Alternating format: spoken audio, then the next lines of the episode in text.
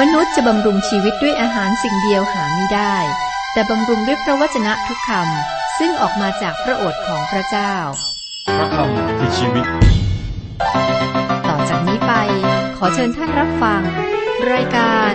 พระคำพีทางอากาศ เราอ่านและศึกษาพระคริสตธรรมคัมภีร์แบบอธิบาย มีเบื้องหลังที่เกี่ยวกับสังคม เศรษฐกิจ การเมือง ที่เรียกว่าบริบท เหมาะอย่างยิ่งสำหรับท่านที่สนใจความหมายของพระคิสตธรรมคัมภีร์ ก็พบกันในการศึกษาในรายการพระคัมภีร์ทางอากาศ ตอนนี้ก็ศึกษาพระธรรมกิจการ คุณผู้ฟังครับเราศึกษาพระคัมภีร์จบไปหลายเล่ม พระธรรมกิจการบางครั้งถูกเรียกว่าพระกิติคุณเล่มที่ห้าสำหรับคริสเตียนก็เข้าใจครับ แต่ท่านที่สนใจอาจจะสงสัย พระกิติคุณนี้หมายถึงพันธกิจของพระคิดที่บันทึกสี่เล่มสี่ท่าน คือมัทธิว มาระโก ลูกาและยอนสี่เล่มนี้ก็สี่มุมมอง พระธรรมกิจการนี้ก็มีการเรียกว่าเล่มที่ห้านะครับ คือเป็นการต่อเนื่องจากพระธรรมลูกา และผู้เขียนก็คนเดียวกันคือในายแพทย์ลูกา เป็นผู้เขียน หนังสือกิจการมีความเด่นหลายด้าน เป็นสะพานเชื่อม พระกิติคุณกับจดหมายฝากต่างๆ ในพันธสัญญาใหม่ครับ มันจะเป็นประสบการณ์ที่มีค่าเมื่ออ่านร่วมกัน ในพระธรรมกิจการบอกถึงประวัติศาสตร์การตั้งคริสตจักร ซึ่งจดหมายฝากเหล่านี้ส่งไปถึง แล้วก็มีการบันทึกการเริ่มต้นของคริสตจักรการเกิดของคริสตจักร คราวที่แล้วก็บทที่หนึ่ง ถึงข้อห้าก็เป็นพระสัญญาขององค์พระคิดที่ทำการผ่านอากาทูต โดยสัญญาจะให้พระวิญญาณบริสุทธิ์มายังเหล่าอากาทูตและก็สาวกนะครับ ให้คอยคอยก่อน วันนี้มาดูกันต่อครับบทที่หนึ่งข้อหกเมื่อเขาทั้งหลายได้ประชุมพร้อมกัน เขาจึงทูลถามพระองค์ว่า ระองค์เจ้าข้าพระองค์จะทรงตั้งราชอาณาจักรขึ้นใหม่ให้แก่ชนอิสราเอลในครั้งนี้หรือ พวกสาวกได้เติบโตขึ้นแล้วก็เรียนรู้จากพันธสัญญาเดิม พวกเขาก็รอคอยการเสด็จมาของพระเมสสิยา พวกเขาเข้าใจว่าพระเมสสิยาคือผู้ซึ่งจะตั้งแผ่นดินของพระเจ้าบนโลก นั่นคือความหวังของพวกเขาซึ่งเป็นคนยิว และนี่ก็ยังเป็นความหวังในปัจจุบันด้วย พระเจ้ายังทำงานของพระองค์ในโลกนี้ พระองค์ไม่มองข้ามโลก มีพระประสงค์นิรันดร์สำหรับโลก พวกสาวกก็พูดถึงแผ่นดินของพระเจ้า ซึ่งรวมถึงการรื้อฟื้นราชวงศ์ของกษัตริย์ดาวิดแห่งอิสราเอล นี่คือสิ่งที่พระองค์ตรัส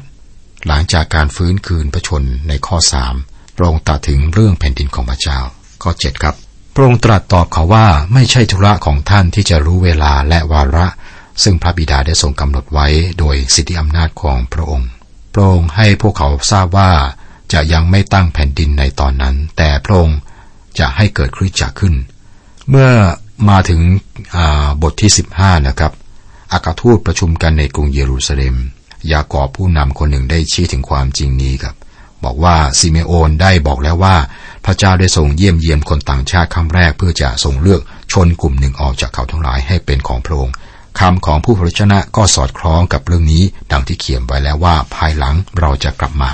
และเราจะสร้างพระพลาของดาวิดซึ่งพังลงแล้วขึ้นใหม่ ที่ร้างหักพังนั้นเราจะก่อขึ้นอีก และจะตั้งขึ้นใหม่ เพื่อคนอื่นๆจะได้แสวงหา องค์พระผู้เป็นเจ้าคือบรรดาคนต่างชาติซึ่งเราจองไว้ องค์พระผู้เป็นเจ้าผู้ทรงแจ้งเหตุการณ์เหล่านี้ให้ทราบแต่โบราณกาลได้ตรัสไว้แล้ว กิจการบทที่ 15 ข้อ 14ถึง18 นี่คือสิ่งที่พระเจ้าทำในปัจจุบัน พระองค์ได้เยี่ยมเยียนคนต่างชาติพูดง่ายๆคือคนไม่ใช่ ไม่ใช่ยิวนะเพื่อเลือกคนกลุ่มหนึ่งออกจากเขาทั้งหลายให้เป็นของพระองค์ นั่นคือพระองค์ได้เรียกคนเหล่านั้น ซึ่งจะเชื่อศรัทธาในองค์พระกิจเจ้า และพระวิญญาณบริสุทธิ์ได้บัพติศมาพวกเขาสู่พระกาย พระกายนี้หมายถึงคริสตจักรครับ ดังนั้นเมื่อพวกอากาทูตได้ถามพระเยซูว่า พระองค์จะตั้งแผ่นดินของพระเจ้าในครั้งนี้หรือไม่คำตอบของพระองค์คือว่า นั่นไม่ใช่เรื่องที่จะคุยกันในตอนนั้น พระองค์บอกว่าไม่ใช่เรื่องของเราที่จะรู้ว่าพระเมสสยาจะเสด็จกลับมาเมื่อไหร่ หรือพระพระเยซูจะมาอีกครั้งหนึ่งเมื่อไหร่ นั่นไม่ใช่สิ่งสำคัญสำหรับเรา แล้วอะไรคือเรื่องสำคัญสำหรับเราครับ ข้อ 8 แต่ท่านทั้งหลายจะได้รับพระราชทานฤทธิเดชเมื่อพระวิญญาณบริสุทธิ์ จะเสด็จมาเหนือท่าน และท่านทั้งหลายจะเป็นพยานฝ่ายเรา ในกรุงเยรูซาเล็ม ทั่วแคว้นยูเดีย แคว้นสมาเรีย จนและจนถึงที่สุดปลายแผ่นดินโลก นี่ก็เป็นคำสั่งให้บอกข่าวดี บอกข่าวดี ที่พระผู้ไทยได้ไถ่มนุษย์จากความผิดความบาป และนี่ไม่ใช่คำสั่งสำหรับคือจักนะ แต่สำหรับทุกคนเป็นคำสั่งสำหรับคนเหล่านี้ แม้ก่อนที่พระวิญญาณบริสุทธิ์ของพระเจ้าเสด็จมา ตั้งคือจักรด้วย เป็นคำสั่งโดยตรงสำหรับทุกคนทั้งท่านและผมนะ หน้าที่ของเราคือการให้ให้พระวจนะของพระเจ้าเนี่ยแก่โลก เราทำหน้าที่ของเราในการนำข่าวดีออกไปยังโลก หรือสนับสนุนพันธกิจ องค์กร เหล่านี้ที่ทำหน้าที่นี้หรือไม่ ทุกวันนี้ก็มีคนบอกถึงการเสด็จกลับมาของพระเยซูแต่ไม่สนใจเรื่องการประกาศข่าวดี พระคิดก็ให้คำสั่งแก่เราครับ ไม่ใช่ให้เฉพาะอัครทูเท่านั้น เป็นคำสั่งสำหรับทุกคน ถ้าพระองค์ปรากฏแก่เราในวันนี้ พระองค์ก็ไม่ตรัสถึงเวลาของการเสด็จกลับมา แต่ตรัสถึงการประกาศข่าวประเสริฐในการประกาศข่าวดีเราต้องการฤทธิเดชคือพระสัญญาของพระองค์ครับ ท่านทั้งหลายจะได้รับพระราชทานฤทธิเดชนี่เป็นพระสัญญาของพระองค์เราต้องทำการ ขอการนำจากพระเจ้าแม้ว่ามันเป็นหน้าที่ของเราในการบอกข่าวดีในการประกาศ แต่เราก็ไม่มีฤทธิเดชไม่มีฤทธิ์เด่นในคริสตจักรไม่มีฤทธิ์เด่นในพระวิญญาณบริสุทธิ์พระวิญญาณบริสุทธิ์ทำงานผ่านมนุษย์นะผ่านคริสตจักรผ่านพันธกิจ ผ่านแม้แต่รายการวิทยุรายการนี้นะครับ ก็ขอพระเจ้าช่วยให้เป็นประโยชน์กับผู้ฟังที่จะเข้าใจความสว่างเติบโตด้านจิตวิญญาณครับคำถามคือว่าเรายอมให้พระองค์ทำ หรือนำหรือไม่ หรือว่าเราคิดว่าตัวเองเก่งนะนำได้ตัวเราเองครับ เป็นพระสัญญาของพระเจ้าครับ ท่านทั้งหลายจะได้รับพระราชทานฤทธิเดชเมื่อพระวิญญาณบริสุทธิ์จะเสด็จมาเหนือท่าน ต่อมาในข้อแปดนี้ที่บอกว่าท่านทั้งหลายจะเป็นพยานฝ่ายเรา เราเป็นพยานฝ่าย พระผู้ถ่ายประคิดพระองค์เป็นศูนย์รวมของความสนใจกับที่ไหนครับ ในกรุงเยรูซาเล็ม ซึ่งหมายถึงบ้านเกิด ทั่วแคว้นบ้านเกิดของคนยิวนะของเราของผู้เชื่อศรัทธา ทั่วแคว้นยูเดียหมายถึงชุมชน แคว้นสมาเรียหมายถึงคนที่เราไม่เกี่ยวข้องด้วย แม้ว่าเราไม่ได้เข้าสังคมกับคนเหล่านั้น เราก็ต้องนำข่าวประเสริฐไปถึงนะครับ แน่นอนครับเราไม่ได้เข้าสังคมกับทุกคนได้นะเราต้องเลือกเพื่อนนั่นเป็นสิริภาพของเรา มีคนที่ไม่ต้องการเกี่ยวข้องกับเราเหมือนกัน แต่เราก็ต้องมีความรับผิดชอบในการนำข่าวดีไปให้แก่เขาเหล่านั้นพูดง่ายๆคือต้องสนใจสังคม สนใจสภาพสังคมที่เป็นอยู่ครับ ไม่ใช่เราดีแล้ว สังคมจะเสื่อมยังไงก็ไม่สนใจ ไม่ได้นะครับต้องห่วงห่วงคนรักคน อยากจะให้ชุมชนนั้นเข้มแข็งขึ้น ที่สุดครับ จนถึงที่สุดปลายแผ่นดินโลกก็คือมองเป็นทั่วโลกนี้ไป นั่นคือพระประสงค์ของพระเจ้า พระองค์บอกเราว่าถ้าเรารักพระองค์เราก็ต้องทำตามบัญญัติของพระองค์เชื่อฟังพระองค์ข้อ 9 เมื่อพระองค์ตรัสเช่นนั้นแล้ว พระเจ้าก็ทรงพรับพระองค์ขึ้นไปต่อหน้าต่อตาเขา และมีเมฆคลุมพระองค์ให้พ้นสายตาของเขา การเสด็จขึ้นสู่สวรรค์ของพระคิดเป็นการอัศจรรย์สำคัญในพันธกิจของพระองค์นี่สำคัญเป็นพิเศษสำหรับสมัยนี้เหมือนกันนะครับ มีเมฆที่รับพระองค์ไป เมฆนี้ไม่ไม่ทราบเป็นเมฆชนิดไหนครับ แต่ เท่าที่เรารู้เมฆนั้นเป็นเมฆแห่งพระสิริของพระเจ้า ซึ่งได้อยู่ในพระพลาครับ ในคำอธิษฐานอย่างมหาปรุหิตของพระองค์ พระองค์ได้อธิษฐานว่าบัดนี้พระบิดาเจ้าข้าขอทรงโปรดให้ข้าพระองค์ได้รับเกียรติต่อพระพักของพระองค์คือ เกียรติ ซึ่งข้าพระองค์ได้มีส่วน ได้มีร่วมกับพระองค์ก่อนที่โลกนี้มีมา จากพระธรรมยอห์นบทที่ 17ข้อ5พระองค์ถูกห่อด้วยเมฆแห่งพระสิริด้วยนี้ครับ เมฆนี้เป็นเมฆชนิดไหนก็คือเมฆแห่งพระสิรินี่เป็นวิธีที่พระเยซูกลับไปหาพระเจ้า ไปยังพระหัตถ์ขวาของพระเจ้าพระบิดา ขณะที่พวกอัครทูตกำลังมองอยู่กับทูตสวรรค์สององค์ได้ปรากฏแก่พวกเขา พวกทูตสวรรค์นี่ดูเหมือนผู้ชาย ดูเหมือนผู้ชาย แต่ไม่ได้บอกว่าเป็นผู้ชายนะดูเหมือนผู้ชาย และพวกเขาก็มีเรื่องสำคัญจะบอก ข้อ 10 ข้อ 11 เมื่อเขากำลังคเม่นดูฟ้าเวลาที่พระองค์เสด็จขึ้นไปนั้น มีสองคนสวมเสื้อขาวมายืนอยู่ข้างข้างเขา สองคนนั้นกล่าวว่า ชาวกาลิลีเอ๋ยเหตุไนท่านจึงคเม่นดูฟ้าสวรรค์ พระเยซูองค์นี้ซึ่งทรงรับไปจากท่านขึ้นไปยังสวรรค์นั้น จะเสด็จมาอีกเหมือนอย่างที่ท่านทั้งหลายได้เห็นพระองค์เสด็จไปยังสวรรค์นั้น พระเยซูผู้สง่าราศีได้เสด็จขึ้นสู่สวรรค์ พระองค์ผู้ทรงสง่าราศีก็จะมาอีกครั้งมาที่แห่งเดียวกัน ในพระคัมภีร์เดิมครับพระธรรมเสคาริยาบทที่ 14 ข้อ 4 บอกว่า ในวันนั้นพระบาทของพระองค์จะยืนอยู่ที่ภูเขามะกอกเทศ ซึ่งอยู่หน้าเมืองเยรูซาเล็มด้านตะวันออก และภูเขามะกอกเทศนั้นจะแยกออกเป็นสองส่วนจากทิศตะวันออกไปทิศตะวันตก โดยมีหุบเขากว้างมากขั้นอยู่ภูเขากึ่งหนึ่งจึงจึงจะถอยไปทางเหนือ และอีกกึ่งหนึ่งจะถอยไปทางใต้ คำพยากรณ์จากเสคาริยาบทที่ 14 ข้อ 4 ในพันธสัญญาเดิม พระองค์จะออกไปจากที่นั่น และจะเสด็จกลับมาที่นั่น การรอคอยพระวิญญาณ ข้อ 12 และอัครทูตจึงลงจากภูเขามะกอกเทศ ซึ่งอยู่ใกล้กรุงเยรูซาเล็ม ระยะทางเท่ากับระยะที่อนุญาตให้คนเดินในวันสบาโตกลับไปยังกลับไปกรุงเยรูซาเล็ม ระยะทางเท่ากับ ระยะที่อนุญาตให้คนเดินในวันสบาโต ก็น้อยกว่าหนึ่งไมล์ทำให้คนไม่ค่อยเดินทางมากนักเดินทางได้ไม่ไกลครับ นั่นคือเหตุผลที่พวกเขาตั้งค่ายอยู่ใกล้กรุงเยรูซาเล็ม ระหว่างวันเทศกาลเมื่ออพวกเขามาถึงกรุงเยรูซาเล็มเพื่อนมัสการภูเขามากอกเทศคงจะเต็มไปด้วยคนที่มาตั้งค่ายและคาดว่าหลายแสนคนในตอนเทศกาลทำไมครับ เพราะว่าพวกเขาต้องอยู่ ไม่เกินระยะทางเท่ากับระยะที่อนุญาตให้คนเดินในวันสบาโต ข้อ 13 14 เมื่อเข้ากรุงแล้วเขาเหล่านั้นจึงขึ้นไปยังห้องชั้นบนที่เคยพักอยู่นั้น อิเปโตร ยอจากอบกับแอนดรูฟิลิป กับโทมัส บาโทโลมิว กับมัทธิว ยากอบบุตรอาเฟอัสซีโมนพักชานิยม กับยูดาสบุตรยากอบ พวกเขาร่วมใจกันคำอคเมนอธิษฐาน พร้อมกับพวกผู้หญิงและมารีมารดาของพระเยซู และพวกน้องชายของพระองค์ด้วย อืม มาถึงตอนนี้ก็ดีใจครับ ที่มารีมารดาของพระเยซูก็อยู่ที่นั่น คือเสียงของเธอดีแล้ว ตอนนั้นชัดเจนว่าพระเยซูเป็นพระบุตรของพระเจ้า และเกิดจากผมหญิงพรหมจารี ตามที่เธอได้อ้างถึงท่าทีของอัครทูตและผู้เชื่ออื่นๆ ก็คือความเป็นอันหนึ่งอันเดียวกัน อธิษฐานและรอคอย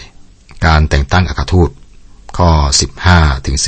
18 คราวนั้นเปโตรจึงได้ยืนขึ้นท่ามกลางพี่น้องทั้งหลาย ซึ่งประชุมกันอยู่ มีรวมทั้งสิ้นประมาณร้อยี่สิบคนและกล่าวว่า ดูเถิด พี่น้องทั้งหลายจำเป็นจะต้องสำเร็จตามพระกัมภีร์ซึ่งพระวิญญาณบริสุทธิ์ได้ตรัสไว้ โดยโอษของกษัตริย์ดาวิดด้วยเรื่องยูดาส ซึ่งเป็นผู้นำทางคนที่ไปจับพระเยซู เพราะเขานับยูดาสเข้าในพวกเราและได้รับส่วนในภารกิจนี้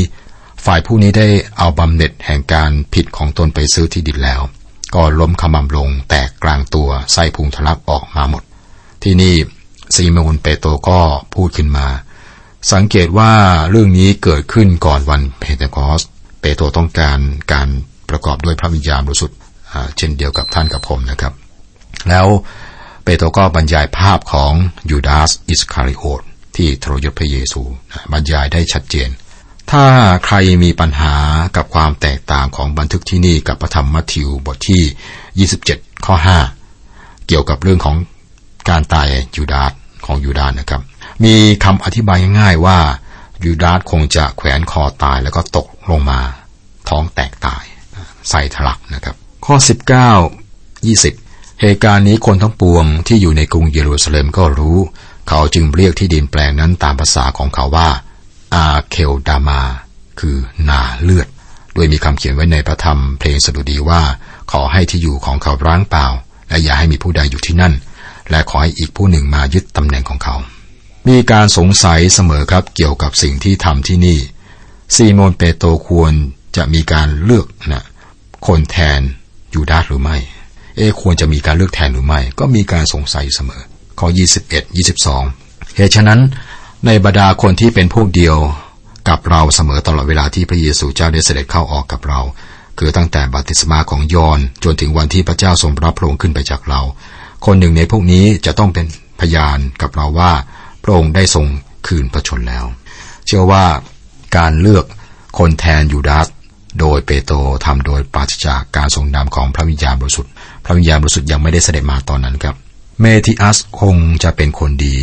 เขามีคุณสมบัติ ครบที่จะเป็นอากาทูต ซึ่งหมายความว่าเขาได้เห็นพระคริสต์หลังการคืนพระชนแล้ว ข้อ 23ถึง26 เขาทั้งหลายจึงเสนอชื่อคนสองคนคือโยเซฟที่เรียกว่าบาซับัส มีนามสกุลว่า ยุทธัส และมาติอัส และพวกศิษย์จึงอธิษฐานว่า พระองค์ผู้ทรงทราบใจของมนุษย์ทั้งปวงเจ้าข้าขอทรงสำแดงว่าในสองคนนี้พระองค์ทรงเลือกคนไหน ให้รับส่วนในการปฏิบัตินี้และรับตำแหน่งเป็นอากาทูตแทนยูดาส ซึ่งได้หลงจากหน้าที่ไปยังที่ของตน เขาทั้งหลายจึงจับฉลากกันและฉลากนั้นได้แก่มาติอัส จึงนับเขาเข้ากับอากาทูต11 คนนั้น ดรแมกกี้ผู้สอนรายการพระคัมภีร์ทางอากาศครับ ท่านอธิบายว่า ท่านไม่คิดว่าพระวิญญาณบริสุทธิ์นำในการเลือกนี้ และพระเจ้าก็ไม่ได้นำในทอดฉลากจับฉลากมาติอัสเป็นคนที่แทนยูดาสหรือไม่นั่นคือคำถาม ดรแมกกี้บอกว่า คิดว่าไม่ คือเราไม่ได้ยินถึงมาติอัสอีกเลย คิดว่าพระวิญญาณมองข้ามมาติอัสและเชื่อว่าพระเยซูเลือกอาจารย์เปาโล อาจารย์เปาโลบอกถึงคริสเตียนที่กาลาเทียว่าเปาโลผู้เป็นอาคาทูต ไม่ใช่มนุษย์แต่งตั้งหรือมนุษย์เป็นตัวแทนแต่งตั้ง แต่พระเยซูคริสต์และพระเจ้าพระบิดาเจ้าผู้ทรงโปรดให้พระเยซูเป็นขึ้นมาจากความตายได้ทรงแต่งตั้ง อาจารย์เปาโลกำลังบอกว่าท่านได้รับเลือกจากพระเจ้าพระบิดาและพระเยซูคริสต์เจ้า พันธกิจของอาจารย์เปาโลแสดงว่าท่านเป็นผู้ที่แทนยูดาสอิสคาริโอตแน่นอน ดรแมกกี้เสนอความคิดเห็นนี้ และบอกว่าคงจะไม่มีใคร หรือคงจะมีคนไม่เห็นด้วยมากมายครับ แต่ท่านก็แสดงความคิดเห็นเกี่ยวกับเรื่องนี้ครับ กับกิจการบทที่หนึ่งได้นำกิจคุณทั้งสี่เล่มมารวมกัน มัทธิวก็สรุปด้วยการฟื้นคืนพระชน มาระโกด้วยการเสด็จขึ้นสู่สวรรค์ ลูกาพระสัญญาถึงพระวิญญาณบริสุทธิ์ และยอน โดยพระสัญญาเรื่องการเสด็จกลับมา กิจการบทที่หนึ่งนำบันทึกกิจคุณสี่เล่มมารวมกัน และบอกถึงทุกอย่าง พระธรรมกิจการจึงเชื่อมระหว่างพระกิจคุณกับจดหมายฝากครับ จบบทที่หนึ่งนะครับม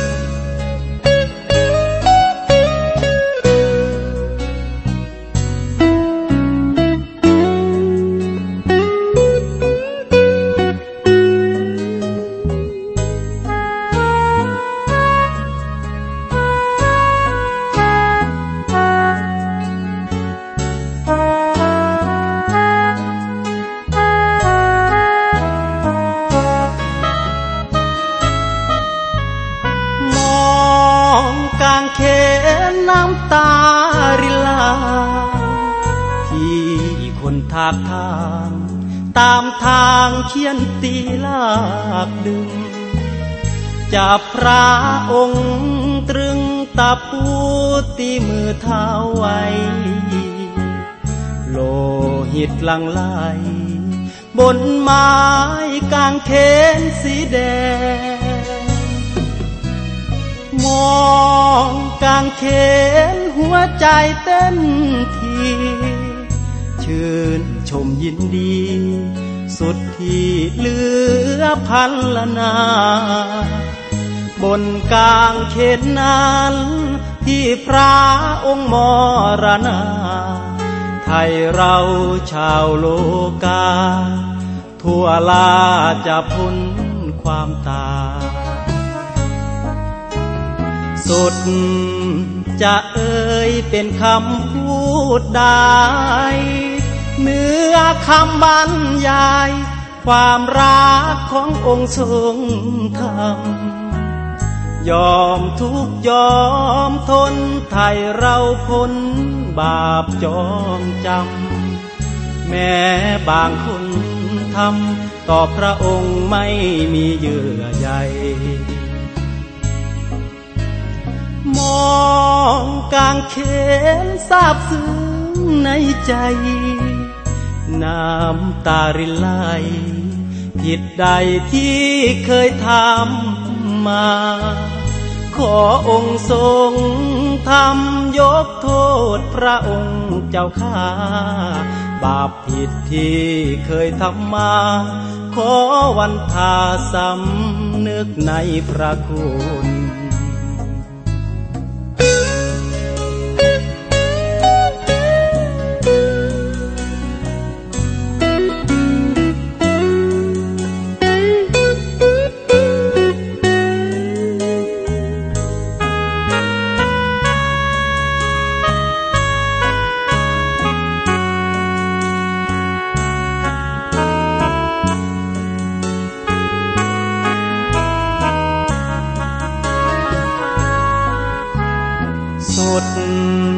จะเอ่ยเป็นคำพู